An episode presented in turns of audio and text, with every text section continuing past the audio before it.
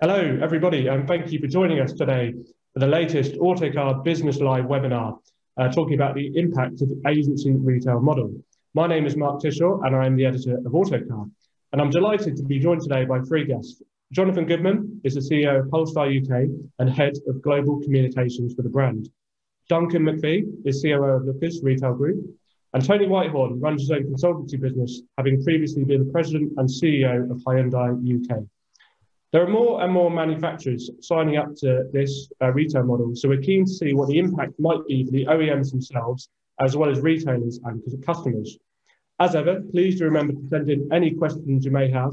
They all pop up on my screen, and I'll do best to get to as many as possible today. So maybe let's start with the obvious one, Jonathan. Um, can you explain what the agency model is? Um, yeah, thanks, Mark, and uh, lovely to be able to join this. Um, I, I, don't, we don't really call it an agency model, but I, I understand the convenience of, of, doing it that way. What we have is a, a, is a new brand starting out with a direct consumer model. Um, and when we set out how we wanted that to happen, that meant that we needed retail partners um, who were focused on delivering exceptional um, information to the customer, listening to the customer's inquiries, and helping to educate them. Um, we brought on board our, the retail partners we're working with in the UK, who can focus entirely on the customer, while the customer then will transact online direct with us, which gives us great perspective on, on, on the customer's requirements and everything else, allows the retailer to focus on dealing with the customer in situ. And we, we took we take out of that all of the things like wholesaling cars. There are no, we, we have all the stock so the, the dealer doesn't find themselves wholesaled a number of cars they don't want. They focus on listening to what the customer wants. And for that, we pay them a, a, a good, healthy commission, which enables them to have a very profitable business model as well. And, and that for us was fundamental that we were working with retail professionals who could make good money out of the Polestar franchise. And I think that what we've seen in the first um, 18 months of working is that it's been very successful. The sales are very, very strong, and our retailers seem very happy. So, so for me, it's a model that works as a new startup brand. And Tony, what what are the benefits to manufacturers? Yeah, hi. Um, good to see you, everybody. Um, I, I think that first of all, we have to understand that this, the agency model, let's call it that, the agency model is being driven by the manufacturers. Why is that? Firstly, for an economic reason. Uh, the cost of um, BEVs, the electric vehicles, is about four times more expensive than it is for a petrol vehicle in terms of propulsion unit. So therefore, the margins are being squeezed by all the OEMs. And they're thinking, how on earth can we get some of this margin back? So they look at their supply chain and they go, oh, I can see they've squeezed their tier one, tier twos, but they've gone to the retailers and gone, there's about 15% there that we could actually take um, and reduce and therefore take that back and help our margin. So there's an economic reason. Secondly, they realize as well that other competitors like Polestar are going down this route. And because of that, Polestar can now talk directly. They can do online transactions. If you've got the wholesale model, the franchise model, you can't do that. So the competition uh, reason why manufacturers are going down that route. And thirdly, is that there's that direct selling route. In other words, the customer is now owned by the manufacturer. So therefore, they can then talk directly and sell directly on an ongoing basis to the customer and almost monetize the asset, monetize the vehicle over a longer period of time. So, for instance, you might have a dog, and actually the, the OEM can sell a dog guard directly to the customer. So there's there the three reasons: economic, is competition, and it's direct selling. And Duncan, you've got brands within the Lookers Group, um, you know, even looking at this or doing it already. How is it working from the dealer side? Well, thanks for inviting me on the call today. Um, yeah, we've got 32 brands. We represent 32 brands in, in the UK, um, and uh, the majority of which are, uh, are, are not in an agency agreement just now. And there's a number of brands that are transitioning towards agency. But yeah, we represent Polestar as we know, and uh, and, and it works really well for us. You know, it's very a very simple model. It's very transparent, as Jonathan said. You know, customers like that that that kind of ease to do business with, that transparency, um, and importantly, it's it's very very profitable. I think, as Jonathan said, for a new brand coming into the UK, they've been able to kind of almost rewrite the rule book, and uh, and, it's been a kind of simple way to, to start up their, their business model. I think for maybe some of the other brands, the transition towards agency um, will uh, we'll need to navigate that one through together. And Duncan, staying with you, what? So why isn't everyone doing it then? You know, if it's working so well for dealers, and it sounds like almost a perfect model. I think for me, agency is still yet to be fully understood in terms of the, the definition of what agency means by by franchise. You know, some are fully intent on a, on a full agency model. Others are not intending on going anywhere near agency. But I think you know what, what it's about is about delivering a, a better customer experience, reducing costs, distribution costs in, in, in the network, uh, and just having that more transparent uh, way of dealing with interacting with customers. And Tony, what does it mean for consumers? How do, how do they respond to it? Yeah, I, I, believe that certainly all the research that has been done, that consumers like it. Let's be honest, consumers fundamentally don't really enjoy going into a dealership and doing the haggling. And now an awful lot of um, things that we buy are online. You can't buy a brand new car entirely online under the, the, the franchise model because there is a, a negotiation point in it. But with the agency model, um, it's as, as Duncan said, it's completely transparent. So you can transact entirely online. Um, and then the dealer can then deliver the car and still have the relationship with them. So I think that th- from the customer's perspective, that's what's going to drive it. At the end of the day, it's the customer that will drive it. And I believe I believe in the agency model because I think that the the customer that's what they want: transparency and surety. I think if if you just jumping on what on, on what Tony said there. I mean, the the start point for us was how do you actually get a bit more fun back into buying a car? I think that buying a car's become a little bit intimidatory. Um, we've built these great big structures, which most of them are out of town. And as a new starter with no legacy, we could say, well, how can we rethink this a little bit? So we tried to put our spaces or showrooms um, where the customer already goes to shop. Um, and then we wanted very much to work with retail partners. So we weren't saying we don't want want want retail investors. We wanted retail investors, and and and and people like Duncan and his team embraced it absolutely massively and said, right, how can we focus on delivering exceptional customer care? And I think that the, the big point is what does the customer want? And it's the point that Tony made. And the customer likes to come in, meet product specialists who know the product inside out can answer any question. If they're coming in for 10 minutes because their husband or their wife is in another shop at the shopping center, can you give me a quick, I've heard about Polestar, can you give me a quick overview? They'll get a quick overview. If they want 45 minutes on the battery technology, they'll get 45 minutes on the battery technology. And I think the immediate thing is it's listening to the customer and what they want, which makes it a more enjoyable experience than let's be clear, where manufacturers have pushed stock into dealers and then say we need you to get to, to, to get those cars moved. Customers done all their research online, goes into a dealership, and the dealership then is trying to move them in down the way of the 15 cars they've just been wholesaled by the manufacturer. Now that's not a dealer thing, that's a manufacturer thing because they're they're they're working on a push model. And I think that it's fundamental that we actually make the experience fun. These are, the, you know, we've got very, very professional people who are interfacing with the customer. You take away the pressure. You also mean that whether the customer is a retail customer or a business car customer, they get treated the same way. There's no questioning, oh no, you're a company car buyer, I can't talk to you. They very much say, oh no, this is this is someone interested in the brand. And we have a very simple model that says if a person buys a car in the area that's worked by Duncan and his team, whether Duncan and his team have seen that customer or not, they will get paid the commission that's due when that customer buys a car. And that takes all the uncertainty out and enables the team in the in the in the showrooms to focus on dealing with the customer and giving them exemplary customer care, which they're doing a great job of. Don't you think, though, it's I mean, it's really interesting that Polestar are new into the uh, into the space.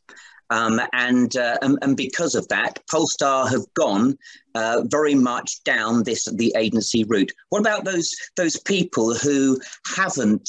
Uh, who, who you know who are already in the market themselves? Do you think that that's going to be a real difficult transition for a number of those manufacturers? Well, I, I think it will, um, because if you stop the, the, the retailers have built facilities at the behest of the manufacturer to their corporate identity standards on the locations that's agreed with them on the basis of a remuneration that, that, that, that they've got contractually. And now certain manufacturers might want to change that. I don't think it's that simple. I think there's a, a lot of dialogue to be to be done, and I think it's it, it's more complicated. And I fully accept it's a lot easier for us starting from from from zero and and, and building it up. But I think the key word for this is what does the customer want, and I, think that that's something that the industry has to look at and say how do we in, in, in, existing manufacturers, how do they marry those two those two concepts together and, and, and bring it in um, without causing causing complete disruption to retailers who've invested heavily on their behalf? I think that's right. You know, from a, a consumer perspective, you know, whether it's a retail, uh, uh, uh, an agency model or a franchise model, you know, it's, it's the customer that's at the heart of everything that we do. So whether they choose to engage via foot, via phone, or, or, or by walking into the showroom, into our premises, whether they take a test drive, whether they want to collect the car from the, the dealership or whether they want the home delivery. It's all about what the customer wants. And the customer wants that trust, they want that transparency. And, um, and I believe that we can give that, whether that's through an agency model or whether that's through a franchise model. And Duncan, just staying with you, um, one of the words mentioned so far a few times has been clarity um, for the consumer and, and the retailer some of that clarity comes in pricing. Is that what your customers are, are happy with with the agency model, a, a, clarity on pricing? But playing the cynic, does that actually mean that they might be paying a higher price than they would otherwise? I think I think the, the customers do like do like clarity. I mean, in, in Lookers we have transparent pricing in used cars, and the message generally is, look, we do re, we, we do the research so that you don't have to, and and if you if you don't if you find a car cheaper elsewhere, we'll, we'll refund the difference. And that's all about transparent pricing. It's about giving that clarity. And I think customers absolutely do like that. But like anything, customers vote with their with their wallet, um, so to speak. And um, you know, if, if the product's right and the price is right, and they get a good experience with it, it, it ultimately leads to a sale. Is it, is it better for margins, Jonathan? Then is it you know the, the the price is paid? Is it good for business really for you guys? I mean, I, listen. I think it's good for business for us, and I think it's good for business for the retail partners, and that and that was what we set we we set out to to to, to set up from day one. Um, because you know, I've been in the industry 35 years. I've been through the traditional model and everything else. And and the one thing that is true in every single franchise, and it's true in ours, is if your retailers are making money, they're very happy. Um, and uh, that was for us a fundamental part of the business equation that the guys who came on board and took a leap of faith, which Duncan and his, uh, and his team did when they joined Polestar, we hadn't sold a car in the UK and they committed to to opening up a, a, a showroom.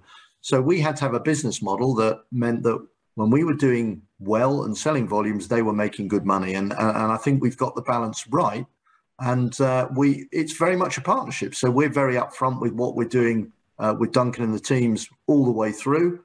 As we expand, we're very open with the, with our existing people to say, here's where we're going and giving options. And, and Duncan and his team are looking at opening a space for us in, in, in Scotland as well. Um, so I think you've got to have a, a, business model that gives good margins for the manufacturer and good margins for the retailer. And I think that that's, that's what so far we've succeeded in doing. I think a lot of that in terms of margin, Mark, comes down to forced registrations. You know, where, where we are forcing a market, and, and that's it. There's a there's a um, you know what we've seen over over COVID is that supply and demand imbalance and the real positive impact that's that's had on margin. You know, I think when when uh, registrations are forced, it then leads to distressing pricing, which ultimately is an impact on both margin and on cost. Tony, is there a way that this model could see retailers and manufacturers compete, uh, competing against one another? Yeah, I think that that is um, a bit of a challenge, and that's what a lot of retailers are concerned about.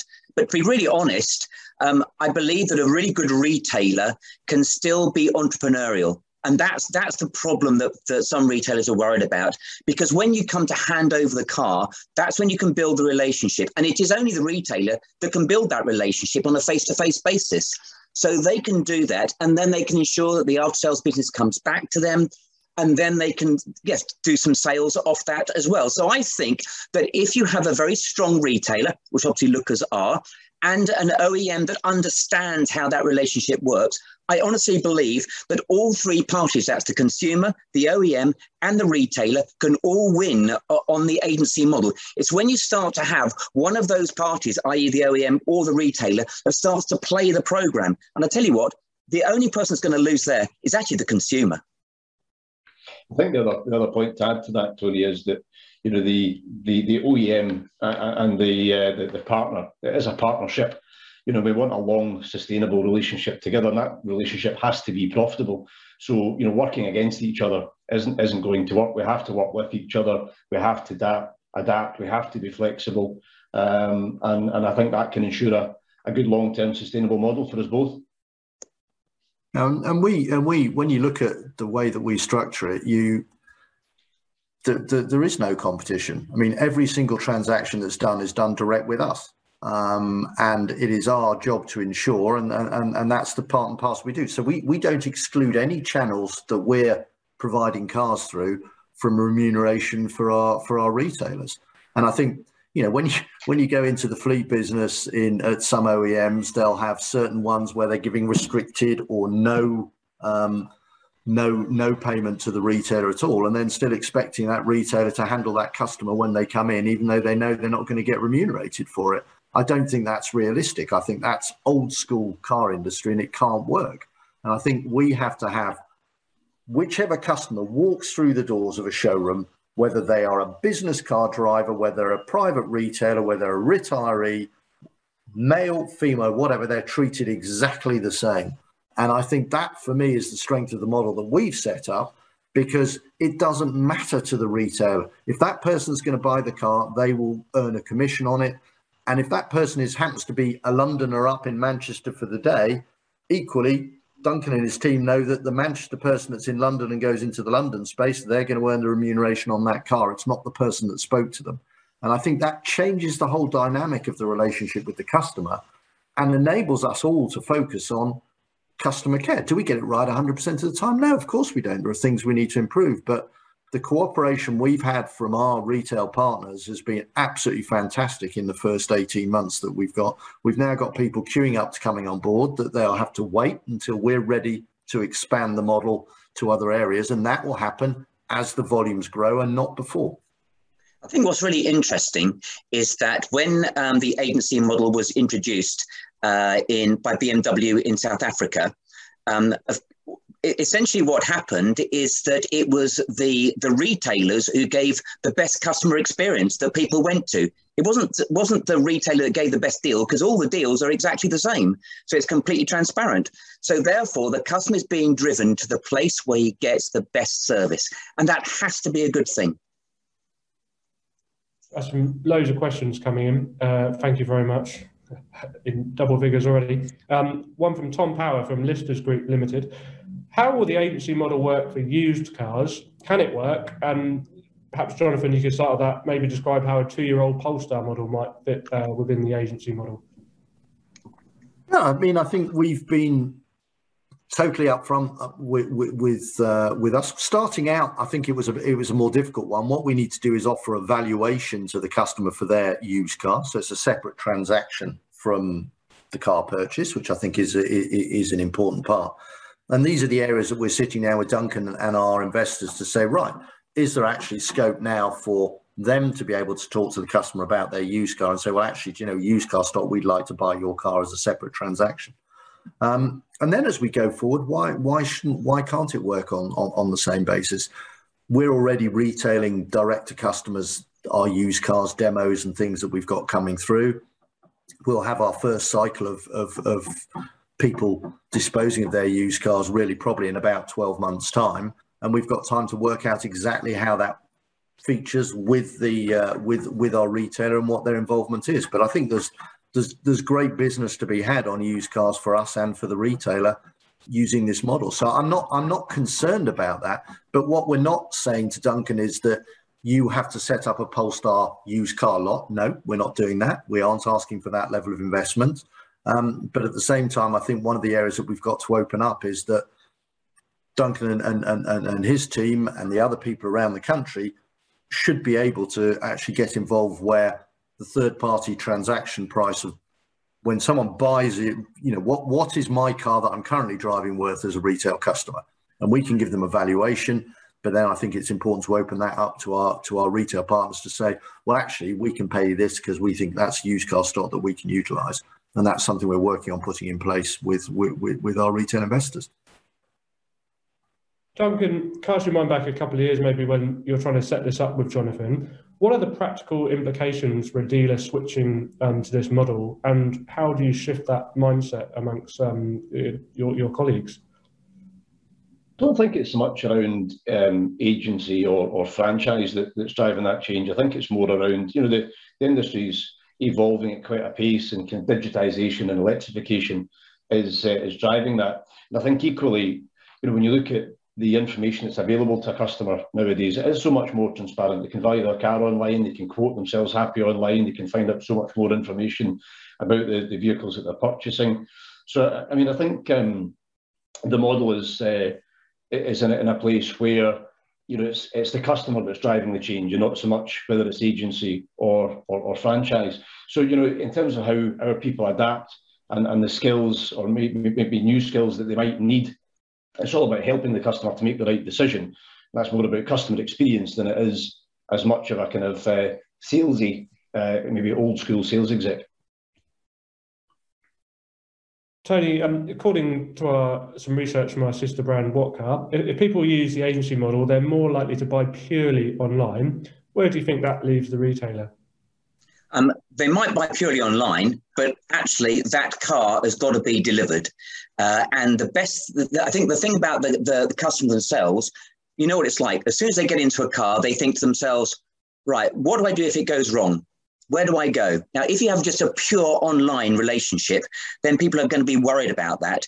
If, however, they may trans they may transact online, but it gets delivered by the local retailer, they have a relationship. So let's say with Polestar, they have the relationship with Lookers. They go and pick up the car, or the car is delivered to them by the Lookers representative, and then they know if something goes wrong, I go back to Lookers. So, so for me, it's um, yes, there might the, the, transaction might be directly with the uh, uh, on online itself, but the actual delivery has to be, I believe, through the retailer because the relationship is then set up on a long term basis.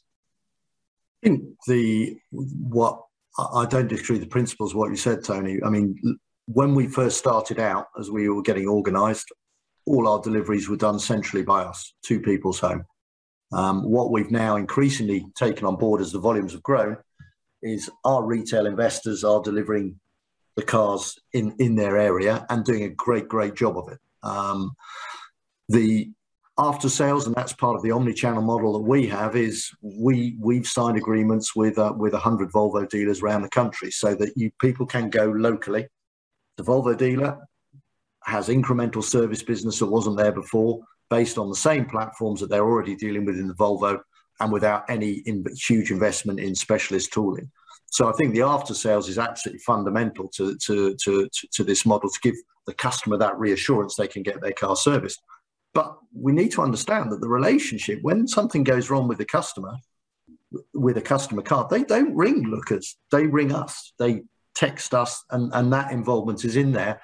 And then we get involved with with getting that car into into the. So it is a change of mindset, but fundamentally there is an enormous amount of business to be had by by the retailer in an agency model and it's not just delivering the cars it's delivering the the customer impression and and, and the vision of the brand that we have is delivered exceptionally well by by our retail partners in those spaces because they are the first port of call. Sometimes someone's never even seen our brand before and they walk into that Lookers showroom. That's their first experience. And I think it's absolutely fundamental that you have this relationship where the retailer understands he's making good money and the retailer accepts that it isn't the same business model and that a lot of the customer contact will be direct to the manufacturer. If they can get their heads around that, their input into into the whole business is, is, is huge and they make make good profit from it so i think that it does need a, a, a change of mindset from people to realize that they're not going to control all the things in the same way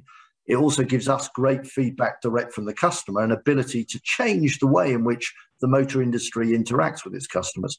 My belief, passionate belief, is the motor industry, and I'm not talking about retail, about the motor industry as a whole, is does a great job of selling a car, does a great job of handing over the car, and then goes, right, three years' time, I'll be back to you to see if you want to buy another one. And we've got the ability to change that structure as a direct consumer business and have a relationship with that customer all the way through their, their life so that it becomes an instinctive thing for them to do when they come to change their car. If, if our product's good enough and our prices are right, they're going to stay with the Polestar. Jonathan, do your customers, have, do they notice they're buying a car in a different way so far? Have you had any comments or feedback or they just accept it for the way it is? No, I, I think that some people it was it was hallelujah time you know we can do it do it online and transact. Other people were a bit nervous about it um, and needed some help and reassurance when they went into when they went into the spaces. But no I, I think they like the fact that no one's shoving an order form under their nose when they've been in the showroom for 20 minutes. Um, and i think that that that is something that has been universally welcomed but I don't think they see it as a huge difference. And uh, oh my word, this is an agency model and not a franchise dealer model. They see the professionals that, that Duncan's employed. What I find really interesting is that when you look at the team that Duncan's got there, there aren't too many of them that have sold cars before. Um, a lot of them have come from the retail sphere and are used to engaging with customers, but have got exceptionally good product knowledge that they that, that they've learned from and been trained on by us and by Duncan and the teams. Um, and I think that balance works well. So I think the customer welcomes it. Yeah, you'll have the odd customer who doesn't want it, and I fully understand that. Um, we, but but we're we're absolutely committed to to carrying the business out the way we do. It's working well, um, and our job now is to give the customer all the region reasons during the ownership experience they have with us that actually this is a great way to function, and and we enjoy having our relationship. But our biggest advocates right now are our customers because they're passionate about what we've done. I think from a Polestar model in particular, you know, rather than just focusing, focusing purely online, there's so many touch points for the customer before getting to that point of placing their order online. You know, we've, we've been doing uh, mobile test drive hubs, we've been carrying out test drives. We have got, you know, the, the, the retail store where customers come and see us and find out a little bit more about the product. They can talk to our team.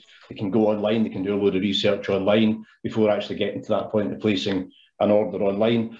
And you know, I think out with Polestar, you know, the, the transition towards online, there's a lot of customers out there that you know they like that physical experience. That there's some customers that will want to talk to somebody uh, on, the phone just find out a little bit more about the product or maybe may have some questions about funding.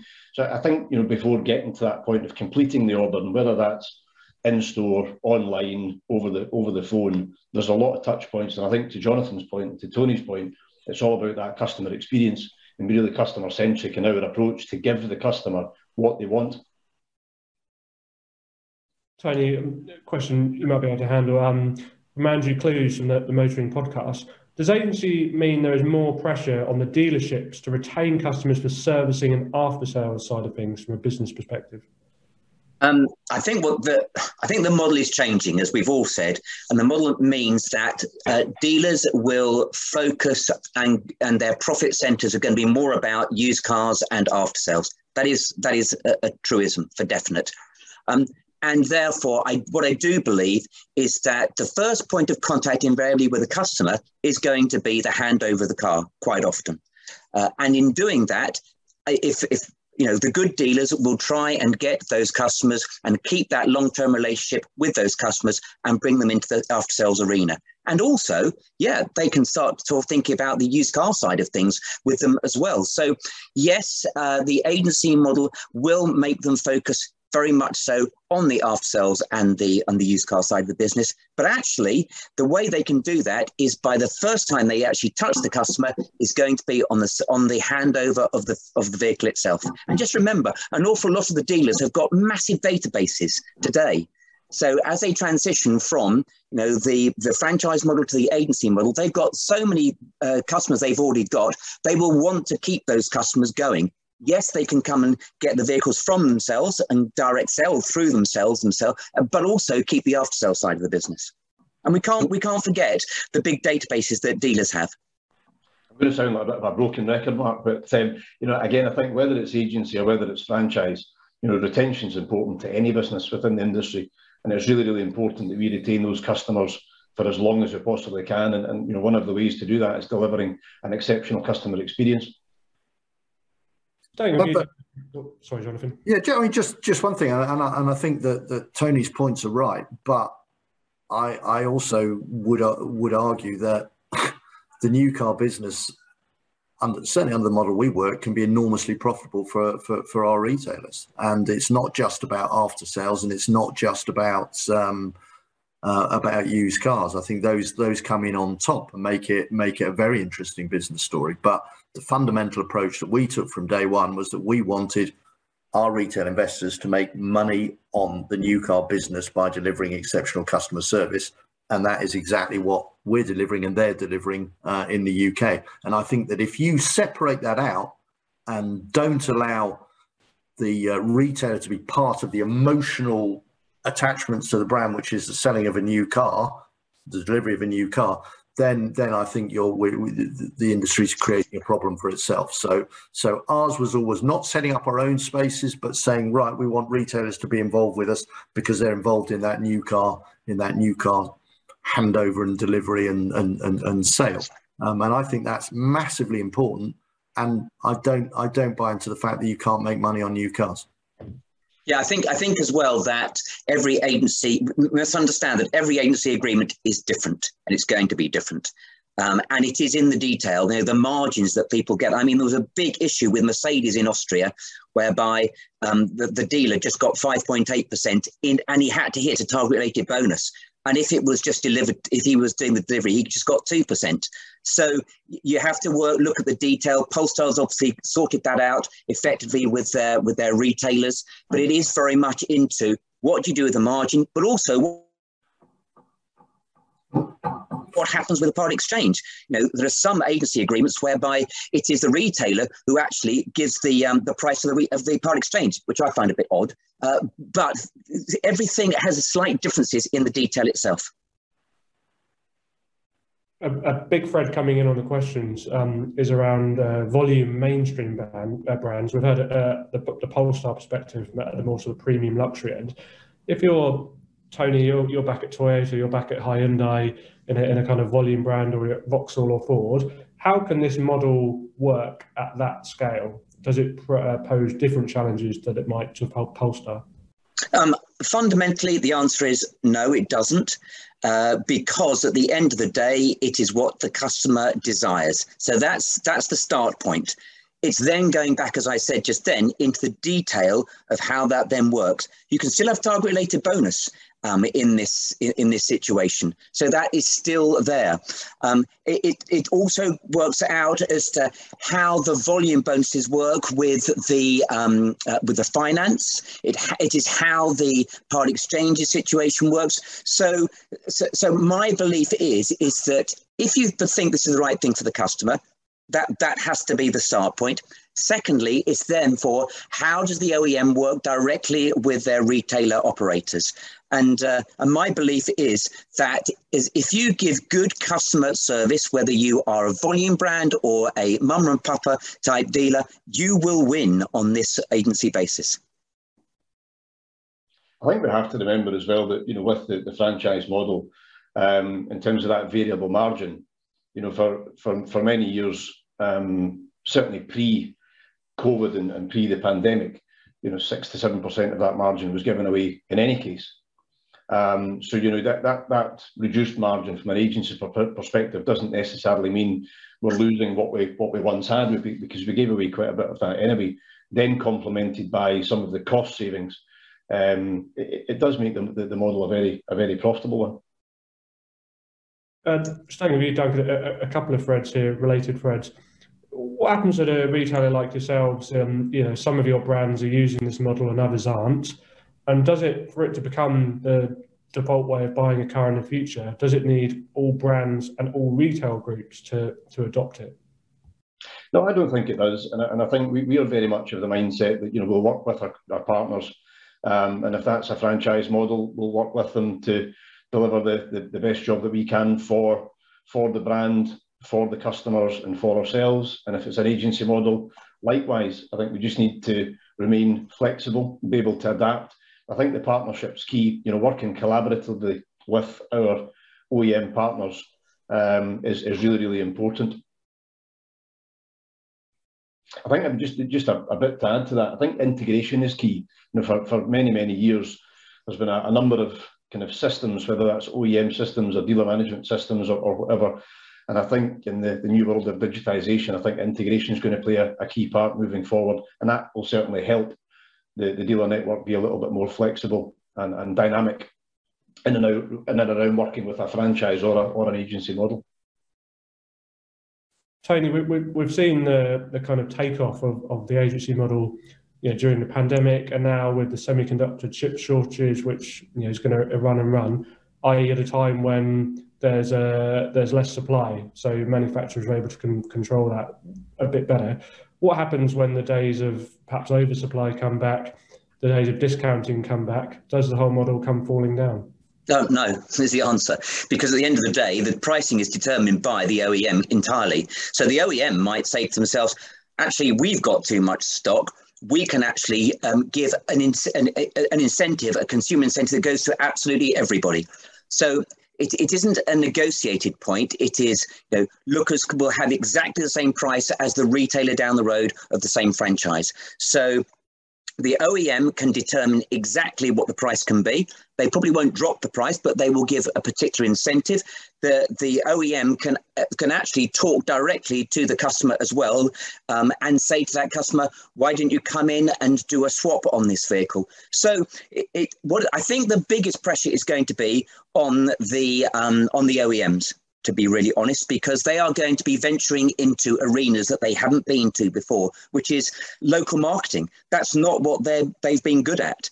Uh, so, so I think that, that there's going to be a lot of pressure on the national sales companies to try and leverage and talk directly to customers, which historically has been the domain uh, of the dealers themselves. It doesn't stop the dealers doing that, don't get me wrong, but the um, NSCs are going to have to try and do that as well, which is going to be a challenge for them because they're not set up to do that.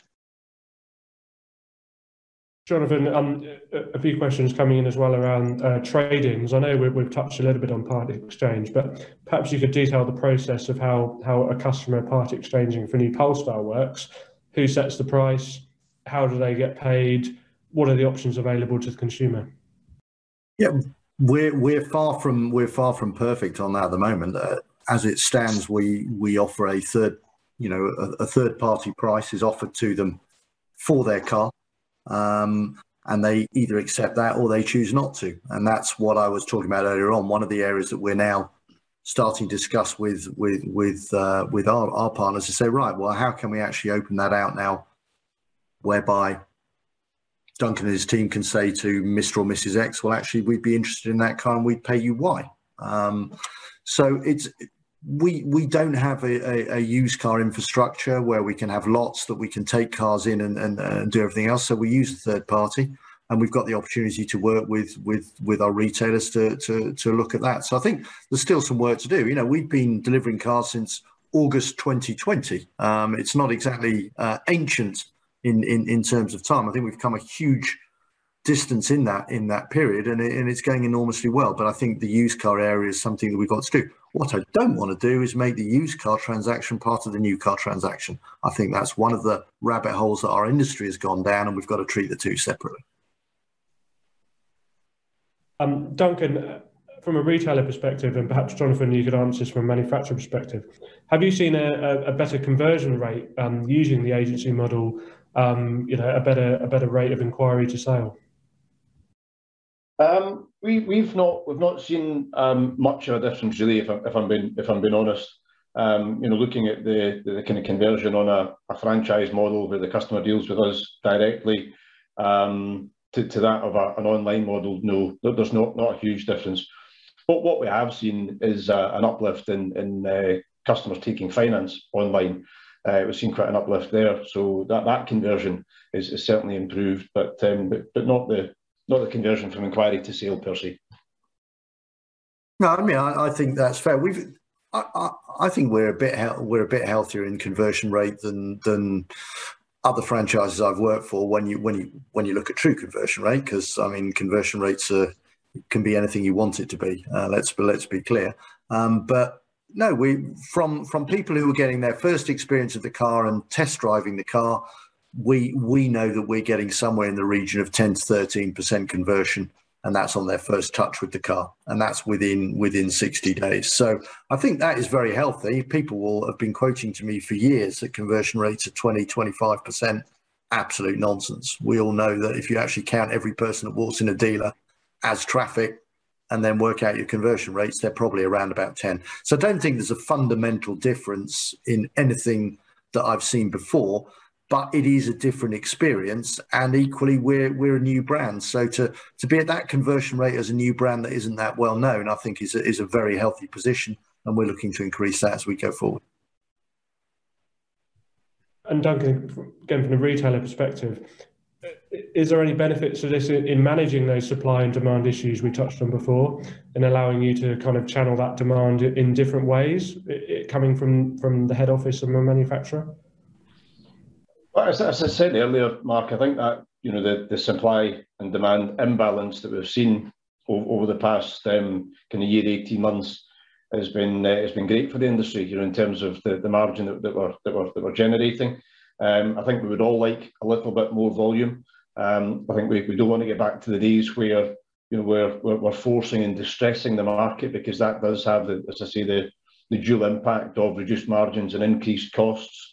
Um, and, and, I think that's something that we just need to work collectively with our, our, partners to, to make sure that we don't get back to those days and learn learn from the from the the, the past 18 months.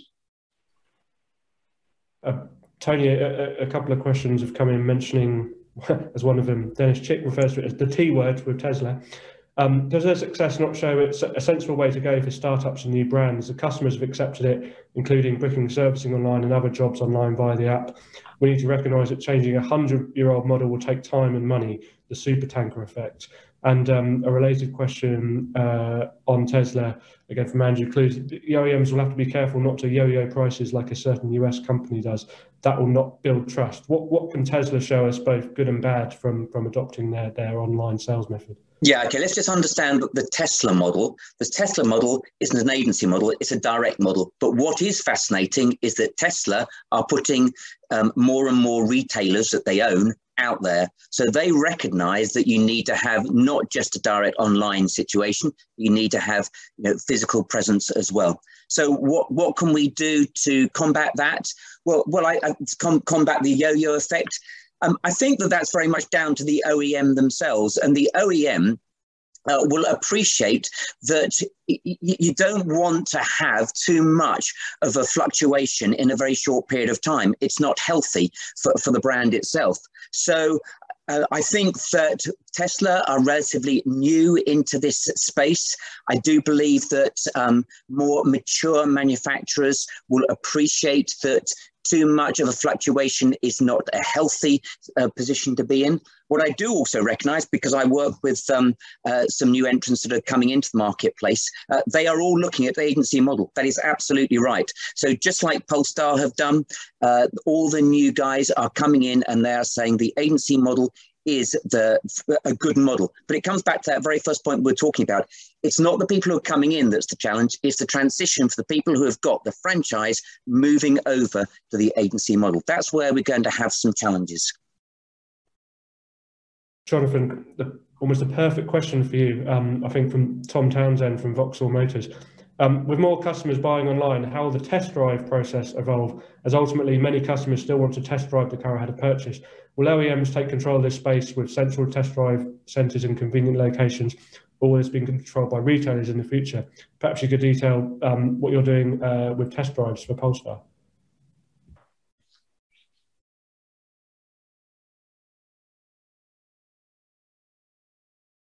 Right, there we are. Finally unmuted. Apologies. Um, no, I, I, think it's a balance of the two. Um, I think that uh, we we have great relationship with, uh, with, with our investors who help us to fund a number of additional test drive hubs around the country. Um, so we go to different cities and different towns with people booking online. those onlines are running this year around about 90 to 95% um, uh, fulfillment rates. So, you know, as soon as the spot becomes available, people are, are, are signing up online to do it, and then they get a great experience and test drive experience of that. But it's not us doing it or the retailer doing it, it's a combination of the two. So I think that you have to have an omni-channel approach. I think you've got to have a great test drive facility available at your spaces. But I think you've also got to get into the modern world, which says, well, actually, why can't we go to town A where we haven't got a space and be there for three or four days and enable people to come in and, uh, and drive that? It works enormously well in delivering an experience. Um, and I think that that's that again, the, the model that we've used um, with Polestar has been to work hand in hand with, with, with our retail partners. So we deliver the experience. Yes, we've got our teams who go in and deliver the test drive experience at those test drive hubs that we run, but that is supported and, and helped by, by, by our retail investors alongside. The result is we get really good quality of, uh, of test drive carried out. We get a good geographical balance. We'll use some of the Lookers sites and everything else that Duncan's made available um, to go into towns that we would otherwise find it hard to find a location with. So I think that, that that's it's a nice balance. But I, I just think it's quite often we talk about well, what, as if it's a if it's a competition between the two. No, it's about the brand getting itself in front of as many people as it can in a way in which the customer finds of high value, and that will be different things for different brands as they as they approach it. And I think, and you know, I'm not saying that the way we do it is the way every brand has to go. What I'm saying is do we think the customer is happy to book a test drive online? Yes, they are. Yes, they are. And if we think no, they want to drive out of town to the dealership to get there without having booked it first, I think that's a mistake, and I think that's old old thinking. But I think that the franchise dealers are eminently capable of delivering that, where you've got a structure of a couple of hundred franchise dealers for a, for a brand already in place in in the country. I think they can do a great job of it. But I think that marketing wise, we have to understand as an industry that more and more people want to do this online and then want to have the physical interaction when they go there. And that's why I think the traditional OEMs can do this, but they've got to do it in partnership with their their retailers and not try and impose stuff. That would be my suggestion. I completely agree, Jonathan, and I, I think you know whether it's the uh, the, OEM or whether it's it's um, dealer led, you know the, the test drives are a massively important part of the, the, the buying process, particularly in and, in around electric vehicles because they are different. You know, it's, it's, a fundamental change to the way a ICE, a combustion engine vehicle drives. So it's an important part of the process, and it's a part of the process that our customers really want. But we must remember that ride and drive events have been around for many, many years, and whether that's led by the OEM or whether it's dealer led, um, I think again it's just that partnership working together to give the customer the experience of driving some of these great cars. Same with you, Duncan. A uh, question more on the, human side of this. Um, from Nick Eaton at Jaguar Land Rover, will, will the agency model result in a, a, downsizing of the retailer workforce? And perhaps a bit of follow up. Do, do you need as many, you know, people working in your dealerships? Do you need as many dealerships in this model? I think, um, as far as I'm concerned, we, we, we, still need good people delivering a great customer experience. And, and you know, the, the roles may evolve, they may, they may change slightly from, from where they are today you know, over over the next few years. But you know, we still need lots of good people doing a, a, great job for customers and helping to facilitate that sale, guiding the customer through that initial inquiry, whether it's you know um, relying on on those individuals for for knowledge, whether it's handing over a vehicle, uh, you know, order fulfillment. Um, yeah, I mean, I, I think we'll absolutely need need our people moving forward. It's just the roles may may change, but I think you know we're we're, you know, once upon a time, probably back in my day, it was very, very salesy. You know, the, the, the sales experience for a customer now is all, it's much, much more transparent. As I said earlier, customers can create their own quote online, they can value their car online, they can find out so much more about their vehicles online. Our job now today is just to help customers get to that final point of making a decision and, and, and getting into the right car with the right product for them. Tony, a question come in um, about the Ineos Grenadier, a new entrant to the market. They're partnering with Bosch for servicing their vehicles, therefore removing part of the after-sales business model from the retailer network. Can other OEMs follow suit and create an after-sales agency model, or do you think that's a bit of an outlier? Wow. Okay. So that's a, that's a, a real move forward. I mean, it, the, is it possible? The answer is I think it's possible. Um, it is going to be possible for people who are coming new into the marketplace. And I think that what the agency model with someone like Polestar has shown is that when new entrants come in, they have a blank sheet of paper, they don't have any legacy, and therefore they can try new things. And Grenadier can do something like that as well. I think it will take a long time for anything like that to, to, to happen in the after sales arena with existing uh, with existing manufacturers. So um, so that's why I think that new entrants are a really good thing for the industry because it challenges us. And you know we're a hundred year old industry and we haven't really fundamentally changed the way that we do things over the last hundred years. In the in the last three or four years, it's it's changed exponentially and we're being challenged by it, and that's a good thing for us. It's quite interesting, isn't it? I mean, I can't speak for what other new entrants are doing, but for us, part and parcel of, of, of, the fundamentals of having the best of both worlds. So being being having the agility of a startup and a new brand, but equally having the backing of of, of, of one of our parent brands, which is which is Volvo, enabled us to set up, and I'm absolutely delighted we did it. Service contracts with all with a hundred of the of the Volvo dealers nationwide who are trained and used to working on the platforms where the logistics of parts and uh, are already in place and where they're used to dealing with the customers has meant that we've actually had a pretty seamless route in with our dealers as well as giving them incremental business to, to, to complement their after sales stuff. So I think that we benefit massively from that relationship and from the service and after sales coverage that they give us.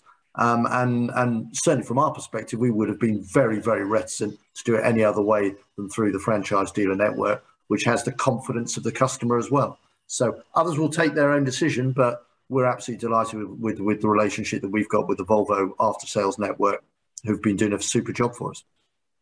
Yeah, and I think as well that there are the new entrants that are coming in. They are giving not not just the agency model. You've got people like Genesis, which is a direct model. You've got Lynk & Co, which is a direct model. So all of a sudden, you've got people coming in showing new, new new aspects that should challenge us and that's as i said that's good because at the end of the day it's the customer who will decide which is the best methodology that we can use um, uh, a kind of a statement as much as a question that I'll, I'll kind of throw to the floor and let, let someone come in from uh, Patrick Coy from Patrick Coy Associates Limited. Agency serves OEMs and dealers with more control and better profits. It removes organic price competition, which doesn't serve consumers. When volume sales are not important, easy Polestar, this doesn't matter. But when the volume sales and market share increase is important, it does matter. What appears transparent in all this is that agency means higher prices for consumers and better profits for OEMs and dealers. Fair comment? I think, I, th- I, I think with, with all due respect, I think that's arrant nonsense. Um, I think you've got a hugely competitive market and it will become increasingly impact, uh, competitive on, on electric vehicles. You've got to get your pricing right. Um, and I think that the, the consumer knows um, if they feel you're overpricing your cars, they'll they'll vote with their feet. So I don't buy into that at all. Uh, I think that what it enables you to do is to retain some of the profit, which would otherwise have been negotiated away or, or given away. And and as Duncan said earlier, I mean, I God, I remember the days where the margins were 15% on invoice. Well, the discussion started at 12% discounts. Um, you know, so what's the point of having that on, on invoice? Get the price right in the first place, let the customer believe that they're coming in and they're right, coming in and that the price is an honest price. They don't want to sit and debate and discuss it. You don't go into other shops in other industries and start haggling over the price of a handbag or haggling over the price of a suit. The price is there. And, and I think that it's irritated me massively as an industry that we spend 250 million to 300 million pounds developing a new car and then the first thing we do is, is work out how much off it we can get. We've got to get the value right. We've got to get the price right. We've got to get the service right. And then the customer will decide that is that price the correct one and they'll pay. So I don't think the customer ends up paying more for this at all. I, I think that we enable both us and the retailer to make a profit as well as offering the customer the price that is competitive in the industry. And I think that this is absolutely the way the industry's got to go forward um, and start to really value the amount of engineering that every brand puts into to each new car that it comes on the market and not start discounting the second we put it up for sale with the customer. Yeah, that's absolutely right. It has to be right because transparency must mean that the customer can see exactly the price he's going to pay, and therefore it's more competitive. In fact, it's the opposite, I believe. I believe that the customer is going to get a, personally, I think customer going to get a better deal because otherwise he goes in and he sees a sticker price. He has no idea what he's going to end up buying and paying at the end of the day. So, so with transparency gives gives a better um, price, I believe, for the customer because he can actually determine even before he goes in whether the price he's paying is a good value for the car he's going to get. Yeah, and I would just agree with both both Tony and uh, and Jonathan on that. You know, I think this model will keep everybody honest and, and on their toes, and, and as a result, the, the, the customer will, will, massively benefit from that. Um, you know, ultimately, we, we've seen it in the past where you know, price points don't um, kind of generate that consumer activity. Um, and, and, and, prices had to be tweaked and adjusted until we get to that point that we start generating inquiries. So I, I think this is quite the opposite effect, and I think it will be good for the customers as opposed to bad for the customers. So crystal ball time to finish. Um, I'll go to each of you in turn, maybe starting with you, Duncan. How will this shake out over the next five years? What is the retail world, world going to look like towards the end of this decade?